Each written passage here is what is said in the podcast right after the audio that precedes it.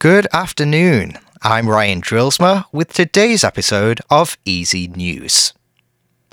The TAIEX opened up 7 points this morning from yesterday's close at 17,549 on turnover of 4.2 billion NT.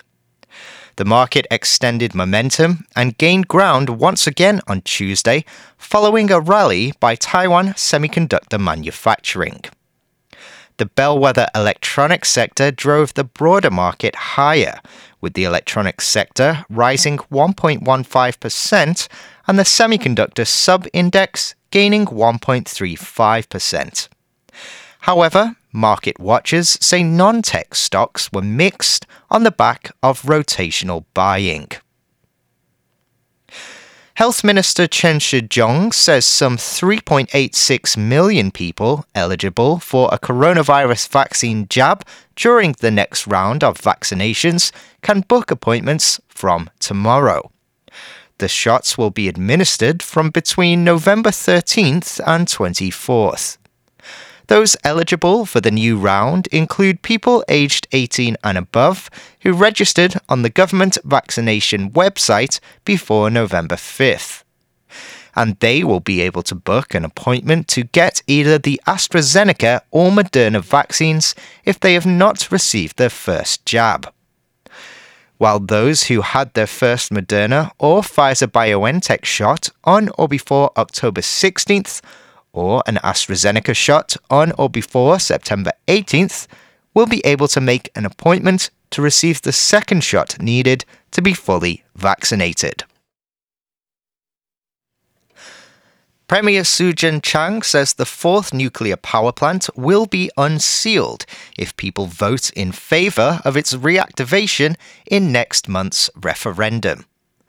According to Su, the government will adhere to the Referendum Act if a majority of people vote yes to motion in the December 18th ballot, despite the plant having lain dormant since it was mothballed in 2015.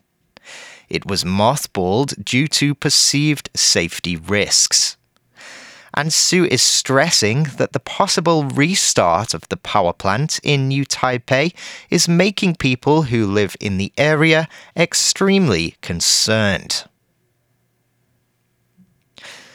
An analysis by an authoritative independent group of scientists says the world is on track to warm by 2.4 degrees Celsius since pre industrial times. Efforts leading up to and in climate talks have trimmed a couple tenths of a degree off future warming. But the analysis says this is still not near enough to reach any of the international goals. The group responsible for the report, Action Tracker, has monitored nations' emission cutting pledges for a number of years.